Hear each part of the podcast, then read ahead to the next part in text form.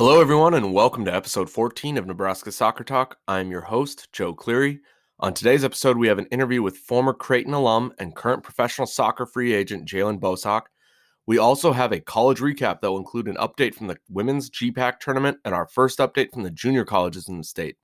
Finally, we will have high school highlights where we will cover players and teams from around the state. Let's go.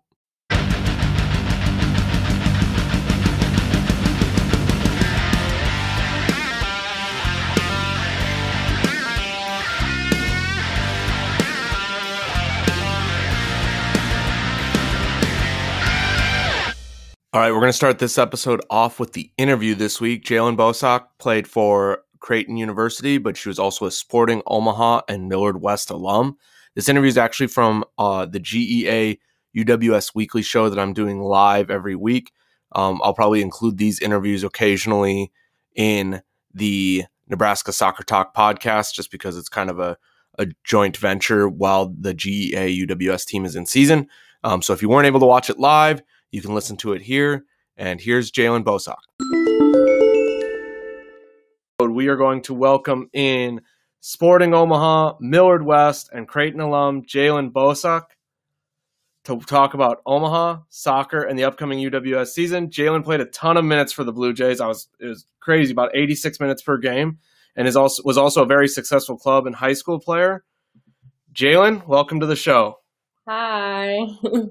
Thanks for coming on today. Uh, you're lucky guest number one, the probably the bravest one right now. So yeah, um, we'll we'll get right into it because I want to introduce uh, you to our fans um, who are going to hopefully come out and watch you play this summer in Omaha, but also watch on live stream too.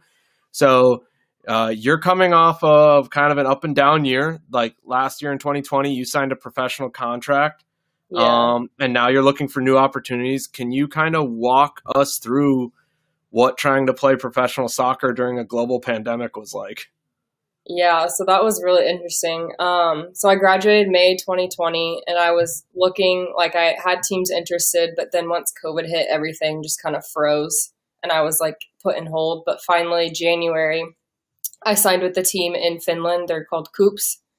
Um, I was there for about a month, and I ended up getting released. And after that, I got on a boat by myself with all my luggage and got on a bus ride. Went to Sweden, tried out for another team, and I didn't make that team either. So now I came home, and I'm gonna play for this team. Hopefully, there's a lot of good players on this team, and I feel like it will, will be super competitive and help me um, develop as a player even more. So I'm really looking forward for this team this summer. Yeah, and I and I have to applaud you because it's it's hard enough going over overseas on your own right out of college, and then the experience of of of maybe not finding the success you wanted to right away. Yeah, Um, but then to get to get on the boat, uh, get on a bus story is hopefully going to be one that you can tell in a year or two where you when you make it to where you want to be. So, um, you kind of touched on it a little bit already, but what are you most looking forward to with this UWS season? Well, there's a ton of players on the team, which is great, and I think it'll create a great competitive environment. Um, I think the girls um, that are listed on the team, they all come from really top, like great women's soccer schools, and if a lot of them are looking to play pro, I think the environment of so many people there at practice will help replicate in like what it's like to play pro, because that's how it was when I was in Finland. It's just super competitive and just go go go. Yeah, and and I'll say like fans are going to hear me repeat this over and over, but the training environment alone is going to be is going to be great. The game Yeah. environments will be good, but it's also going to give Omaha fans a chance to see players who maybe haven't played together in a few years, maybe only played together in club and never played together in high school, or maybe Yeah. just missed each other in high school, like they went to the same high school but never got to play to each with each other. So like you can get, get some dream pairing. So Yeah. off of that, who is the player or the players that have stood out on the list that you are like looking forward to playing with or connecting with again, maybe, or for the first time? Um, so c- to kind of piggyback off what you said, a lot of the girls are from different schools, but a lot of them are from the Omaha area. So I either played with them or against them, or like you said, I just missed them. So I remember, uh, I think just right away, Kaylee Lane, like she plays at KU, but I play against Mhm. her. She went to Millard North and I went to Millard West. But Kenzie Coon, she plays at Nebraska, but we won a state championship together at Millard West. Yeah. Um, I'm looking forward to playing with Jalen Armstrong. She was super successful at Nebraska and has pro experience in the U.S. Like I can totally like look through her eyes and she can tell me pointers and stuff like that to help me with my journey going forward.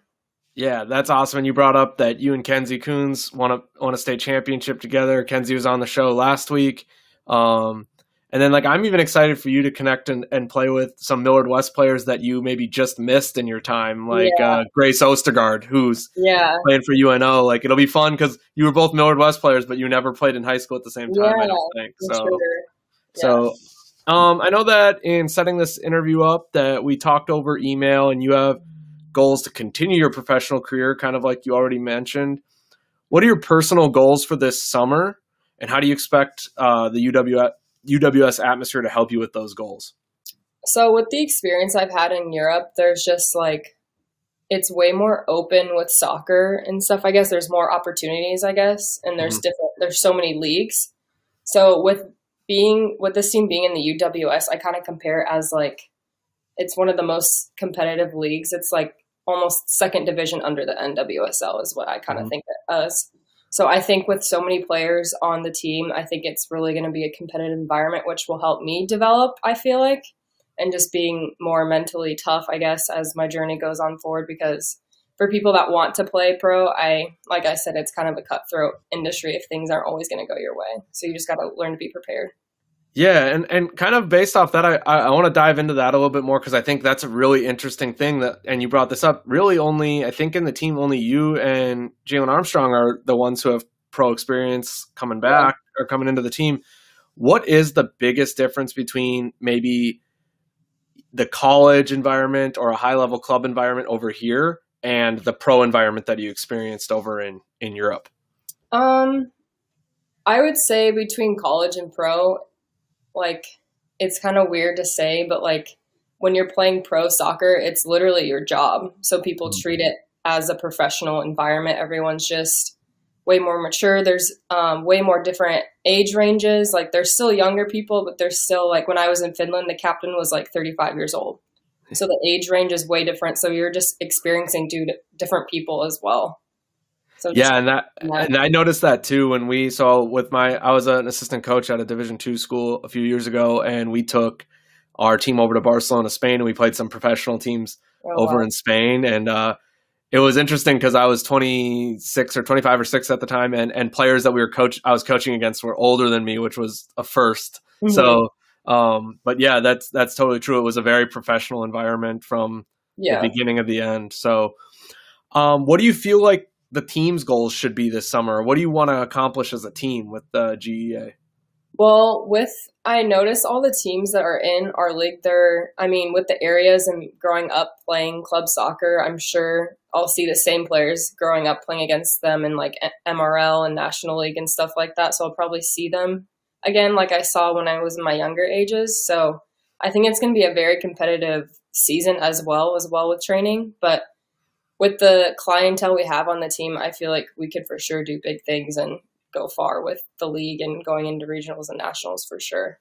Yeah, I agree. I think like, and we're going to get into the roster more in later episodes, so not too much here, but just briefly touching on it, we have great veteran leadership yeah. in the back, and then we have some dynamic attackers up front, and it's and solid goalkeeping and yeah. and hard workers in the midfield is kind of a recipe for success. So I'm excited, and I'm hoping that you and the rest of the the the young women take it take it as far as we can take it with the this uh, UWS team. So speaking of experience, we talked about this a little bit off air, but how do you feel like as you're now you're coming into this squad and you're one of the more veteran players in the squad, not just in age but also in experience. Um, how do, how does that make you feel, or what kind of role do you feel like you'll have to take on your shoulders uh, this summer? Um, I feel like I'm more kind of like an observant uh, leader or I kind of lead by example. So it's like with so many people being on the team, I'm going to be kind of that person. If people want to like talk about it and open up, I'm willing to open up, open up about my journey. Cause oh, like Jalen Armstrong, she has had so much success, but like with me, I've, I've kind of hit like a bump in the road, mm-hmm. but I'm totally open. Like it's nice to have like Jalen Armstrong who has had success, but it's also nice to see like the truth and how it's always not always going to go your way as well. Yeah, and I think that's a great mix, and and you can share a story. You can share a story of, of maybe a bump in the road or a little bit of failure, but also yeah. how you're continuing to go on. Yeah, because there's many who there's many people who don't. Yeah. Um, and I guess that kind of dovetails into my uh, next question: is what kind of advice would you pass? Are you gonna pass on, or would you pass on to your younger uh, GEA UWS teammates? Like maybe um, some of the defenders who are coming in who are freshmen in college this year, and and or or maybe even advice that you would pass on to younger club players or high school players who are who are in your shoes, you know, eight years ago, yeah. you know, nine years ago, and now want they're like looking at you and saying, "I want to be where Jaylin is, or I want to do what Jaylin did at Creighton." Uh, what's it? What advice would you give to them? Um, at first, I would be just take it all in, enjoy where you're at, especially if you're in the journey of looking to play college soccer. Enjoy that journey, and then if you are a freshman, like freshman year was probably one of my favorite years of college, so just enjoy it. And then once the time comes, definitely be ready to work hard and be ready to come back if something does come in like sorry if someone yeah. something does come in your road like be ready to come back because like what i went through a lot of people would probably just give up but i want to keep trying because i feel like i can still prove myself and be able to play in europe yeah and i think that's great i think just like you said you're going to be a lead by example type leader for this team and just by what you're doing is a great lead, lead like leadership by example you know yeah. you're you're showing you're you're you're you're not just uh, talking the talk you're also walking the walk by continuing your journey yeah. um so now a little bit off of soccer, or maybe not exactly UWS soccer, but just get to know you as a person and kind of your time in Omaha. Um, what? Uh, so I, fun fact, I spent six months at Creighton. I was a freshman. Okay. I was a, very briefly at a Creighton Blue Jay when I was a freshman. Okay. Um, what? Uh, what was your favorite part about attending Creighton University, or why did you feel lucky to to be a Blue Jay? Um, I would just say with Creighton, it's still Division One school, but with it's a smaller Division One school. So like you ran into people like some bigger one Division One schools, you will like run into someone you'll never see them again. With that mm-hmm. Creighton, the community, the athlete community, and just the whole Creighton community was just super close, and you just felt like a family, and it was just amazing to have, especially being a student athlete and um, even if you weren't a student athlete, there were so many people that were just involved with the campus. Yeah. Um, that's and I, I agree with you. That was my that was what drew me to Creighton originally when I first wanted yeah. to go to school there. It's just it's it's a it's a very great community, great school. Yeah. Um, you obviously played in Morrison quite a bit before you became a Blue Jay. Did that make it any less special when you started going out there wearing the blue and white? No. So what's funny when I was going through my process with college when I was playing club, I never pictured myself going to Creighton because I'm from Omaha and I was just like, ah, it's Creighton. I don't want to go there. Like, it's the doctor school. Like, I'm not going to go there. But I actually ended up committing like late for like the journey for club soccer. I committed like, I think summer going into my senior year. Oh, wow. And, okay. Yeah. So it was at regionals that Ross and Craig at the time saw me mm-hmm. and they just showed me the campus and what they their goals for the program and I was set. So yeah. Yeah, and they're and they're slowly, kind of slowly but surely, you know, getting better every year. Obviously, yeah. this this year kind of put a bump in the road, but they've won two games now on the bounce, and they still have a chance. They if they win out or get the results they need, they could still take that next step into the Big East postseason. So we're hoping that yeah. Creighton continues to do well. Um, you know, flipping even further back into uh, high school, I asked Kenzie Coons this um, because you were and you were a part of those some of those successful teams at Millard West. Obviously, you can't like. There's a lot of talent that comes through Millard West, so there it's going to be a good program. But mm-hmm. what what made that what makes Millard West culture good or so fun to play soccer in? I think it, I feel like it's a little bit different now, but when I was there, club was so like serious and just took up so much time of people. And with high school, it was just kind of a nice break from club and to just like play with different people. Whereas club, you like you're probably on the same teams when you started from like pee wee size to up to like high school. So it was just a nice change to play with different ages and just different people. And it was just like a breath of fresh air to just like have fun, but still like be really good at what you're doing. Yeah, yeah still compete, have yeah. fun, but then it's something different. Because yeah, I do like club is like having coached club and having recruited a lot of club yeah. players when I was a college coach. Club's about your future. Like you're getting a lot of, and, and, so it is stressful. I mean, you went through the recruiting process. Yeah. Every, everyone I heard talks about how the recruiting process is just ready. Yeah. It's ready to be good. You're ready to be done with it when you're. Yeah, you're investing so much time, so much money, and then like high school, you just like it's not like bad, but like you just kind of feel a sense of like normal when you're playing high school soccer. It's just like a normal thing to do. Right. It's like because yeah, other people are doing it yeah, too, like yeah. in other sports. yeah, because not a lot of people can like play club and what the kids are doing younger age. Like that takes a lot of time and effort to do what they're doing. Absolutely, it does. Um, all right, then flipping. We talked off air. You're kind of a foodie. Um, yeah. so like I am too. Probably uh, I grew up in North Dakota, so I've been slowly but surely expanding my tastes. And okay. sushi was one of the sushi was one of the ones we talked about. So, what's your favorite sushi place in Omaha? Well, Blue, hands down, like no hesitation, is my favorite place. But um, there's a new place in Elkhorn that just opened up. It's called Foxy Sushi. It's a drive-through place, and I love it because there's always times where I don't want to sit down at Blue, and it's just like a quick like I can just get a couple rolls and it's like the same quality as blue. It's amazing. Well, now I know where I have to hit up next. I uh, no, I, I live in the Benson area, so okay. I, I like walking down to the ben- we live my girlfriend and I live two or three blocks from the Benson area, so being able to walk down to that strip is really cool. And yeah, Omaha, Omaha, has a lot of underrated for food. Really, oh, yeah. I mean, there's so many hidden gems in Omaha, like that people don't know about. Yeah, it's like every person I talk to on like with an interview, they always bring me something different. I was like, oh, yeah. like I had not heard of the new place that opened in Elkhorn Drive Through. Sushi, and now like that's probably where I'm going on Friday. So, yeah. um, but uh, you know, thank you for coming on. I really appreciate it. Um, I'm excited to interact with you and connect with you more throughout this this summer. Um, I think the one thing that has been really admirable uh, of you is that you have had your own journey, and I think that's a that's the message I want to leave our listeners with and our our fans with is that you committed later than normal. You know, um, you weren't going to go to Creighton, and then you went to Creighton and ended up, and you ended up being a big time player for them, and and then even with your professional experience so far, it's been up and down, and hopefully, starting with this summer, it's on its way back up.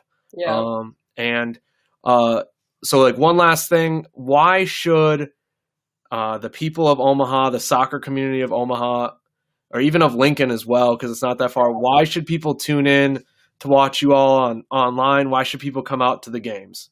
Well, if people are already in the soccer community of like Omaha, Nebraska, like the Omaha community is already huge to begin with, if especially for women's soccer. And these girls on these teams have gone through that like system of playing club soccer, wanting to play for the best schools ever, and a lot all of the players on the teams on the team play for really good schools. So if that's something they want to like achieve, then definitely come out and watch and see what they're all about for sure. Awesome. Well, Jaylin, this was excellent. Thank you for making my first live interview really good. yes. I was I I think I I probably was more nervous than you were, but uh, thank you for that. You did a great job and I look forward to connecting with you again and I look forward to uh, letting the fans uh, see you play in person. So thank you for coming on. Yeah, no problem. Thanks for having me. Mm-hmm. We want to thank Jaylin Bosak for coming on the show today. Uh, we're gonna continue to have GEA UWS players on the show, which is great because they're also coming from great backgrounds of Division One players, Division Two players, NAIA players that have ties to the state either through the college, through their youth time, or both. And with that, we're going to head into the college recap.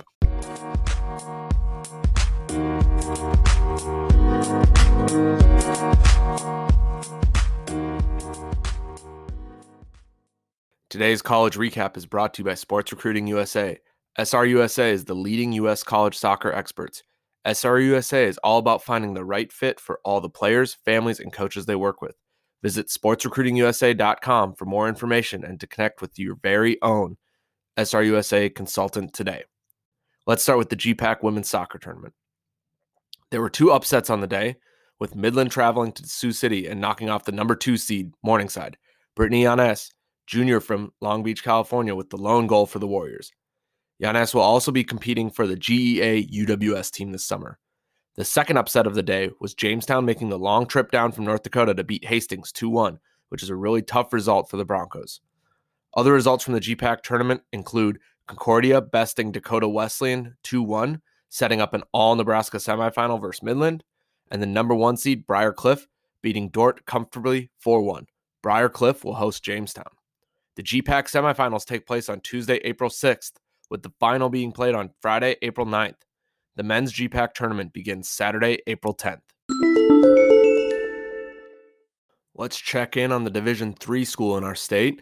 The Nebraska Wesleyan women rebounded from a loss at Loras with a 3 1 win over Coe College. After conceding the first goal, NWU responded with three goals of their own, winning 3 1 to open up their home stand for the season. Unfortunately, they fell 5 2 to University of Dubuque yesterday.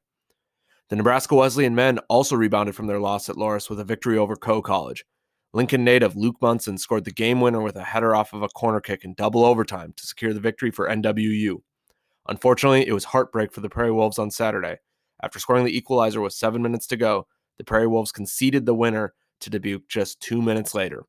Both men's and women's programs are back in action next Wednesday and Saturday.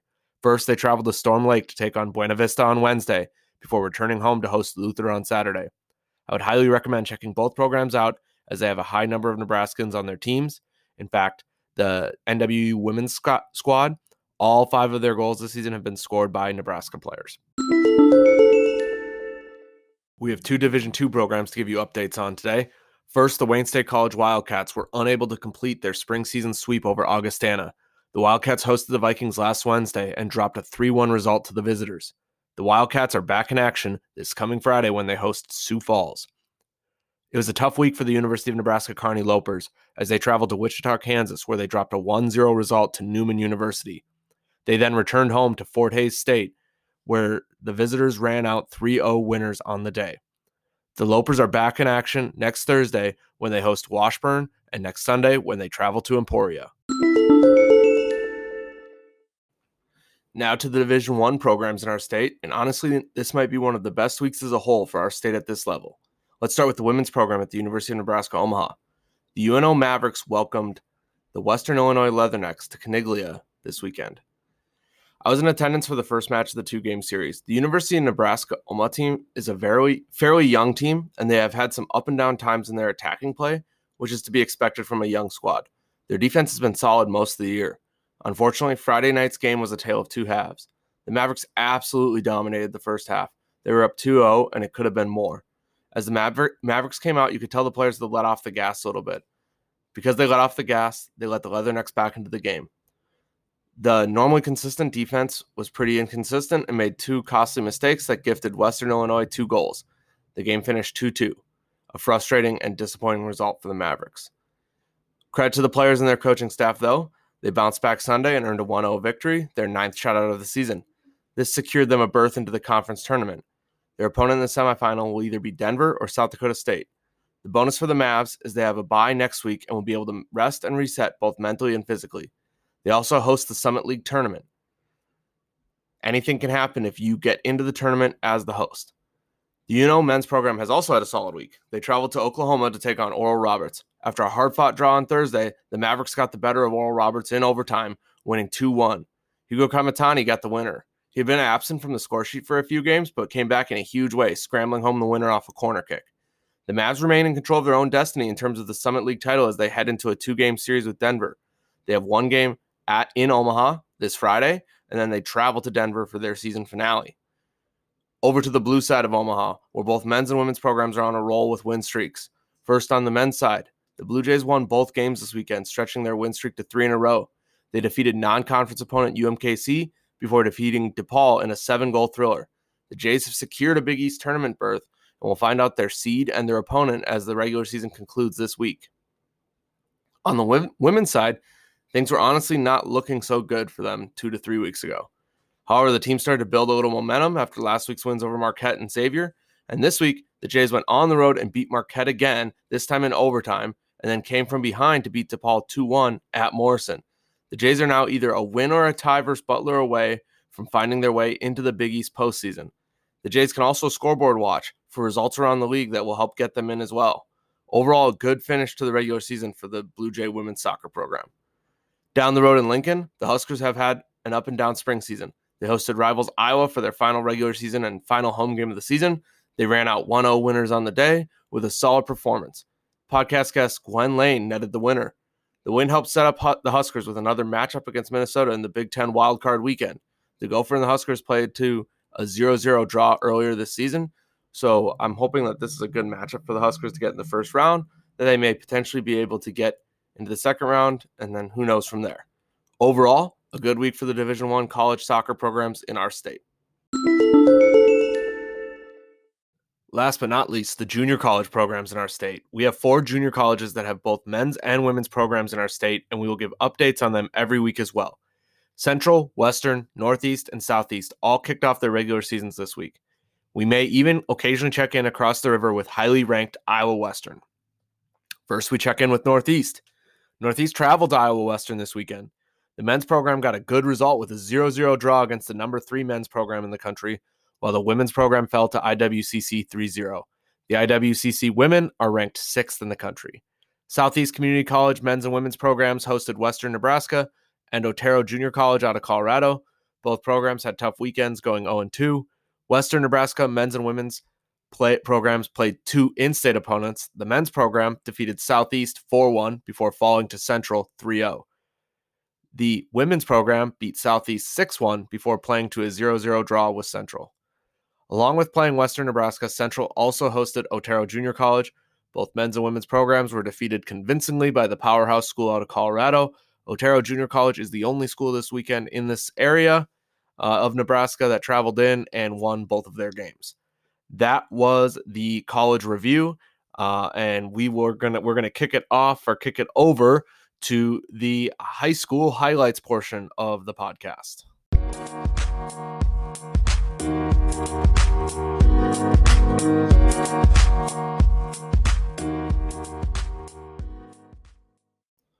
Welcome to the high school highlights segment of the Nebraska Soccer Talk podcast. In this segment, we will give a brief overview of where things are standing in each class. There are so many teams and games going on every week that it is going to be hard for us to get everyone covered every single week, but we will do our best. This week's high school highlights is brought to you by Sports Recruiting USA. Sports Recruiting USA is the leading college soccer recruiting experts. Sports Recruiting USA is dedicated to helping their players and families find the right fit for them as they pursue the next level of soccer. For your free evaluation and consultation with Sports Recruiting USA, visit www.sportsrecruitingusa.com. First up, Class A boys. Gretna, Omaha South, and Lincoln Southwest remain unbeaten on the boys' side, and all three of those I expect to be around at the end of the season at Morrison. Gretna has Millard North coming up next, but we can look ahead to their matchup after Metros against Creighton Prep on April 17th. Omaha South remains unbeaten, and they will certainly play against some teams that will test them, including Westside, Millard North, and Millard West. But the game I'm looking forward to is April 28th when Gretna and South square off. Lincoln Southwest, the final unbeaten team, have a big matchup coming up this next week versus unbeaten Class B opponent Skutt. If they can get by Skutt, there's a really good chance Lincoln Southwest could run the table and go into the district tournament unbeaten.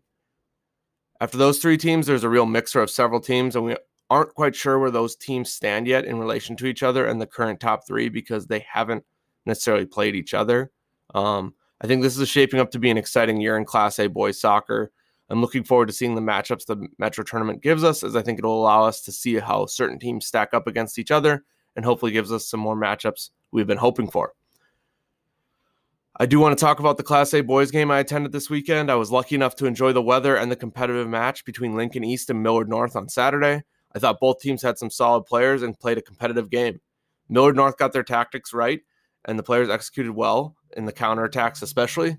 I think uh, my two favorite players to watch on the day were Braden Wright from Millard North and then Braden McPhail from Lincoln East. Wright is a really dynamic player, and he's just fun to watch on the ball.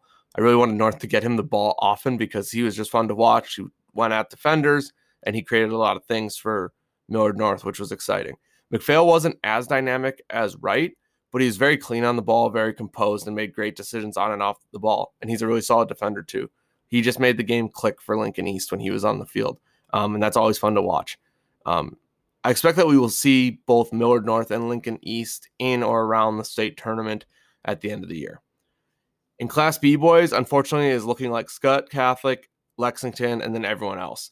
I think we all expected more out of South Sioux City, and while they played an incredibly difficult schedule so far, they have some work to do to show us that they belong at the top of the rankings. Teams I do want to keep an eye on going into this week are Elkhorn North and Bennington. Both teams have had solid starts the season, and luckily for us, they play each other this week. So I look forward to that result, as there are several teams behind them that are sitting at 500 or just above or below that could make a move as the season progresses.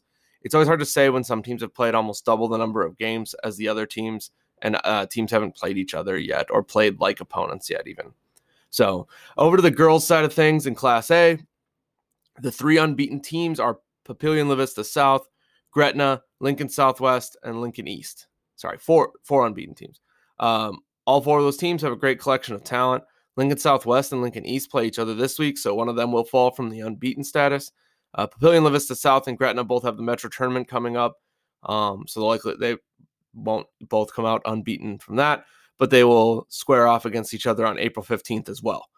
There are some other teams to keep an eye on that have had solid starts to the season. They include Millard West, North Platte, Papio Vista, Omaha Central, and Lincoln Southeast are all teams with winning records and at least one quality win under their belt. On the Class B side, unfortunately, this this part will be short. It's Skutt Catholic and just everyone else. I, I hate to say that um, at this point in the season, but it's been shown to be true. Um, they've outscored their opponents 40 to 1 throughout their games, and they've already beaten some of the other top Class B teams like Mercy, Duchesne, and Roncalli. They do have an intriguing schedule coming up with Millard West, Millard North, Papio South, and the Thomas Jefferson tournament on their schedule over the next two weeks. According to MaxPreps.com, Skutt Catholic is the top team in all of Nebraska, and they are number 21 in the country. If they remain unbeaten through that schedule that I just listed, they will probably rise in the national rankings as well as keep their spot at the top of the state. Two teams I do want to highlight are Norris and Lincoln Lutheran Raymond Central. Both teams remain undefeated, um, they haven't maybe played the toughest schedules yet, but still unbeaten. Um, Norris does have tough upcoming opponents this week with Waverly and Roncalli. If they come through this week still unbeaten, that would be a real accomplishment and I think a good sign for the future of their program this season.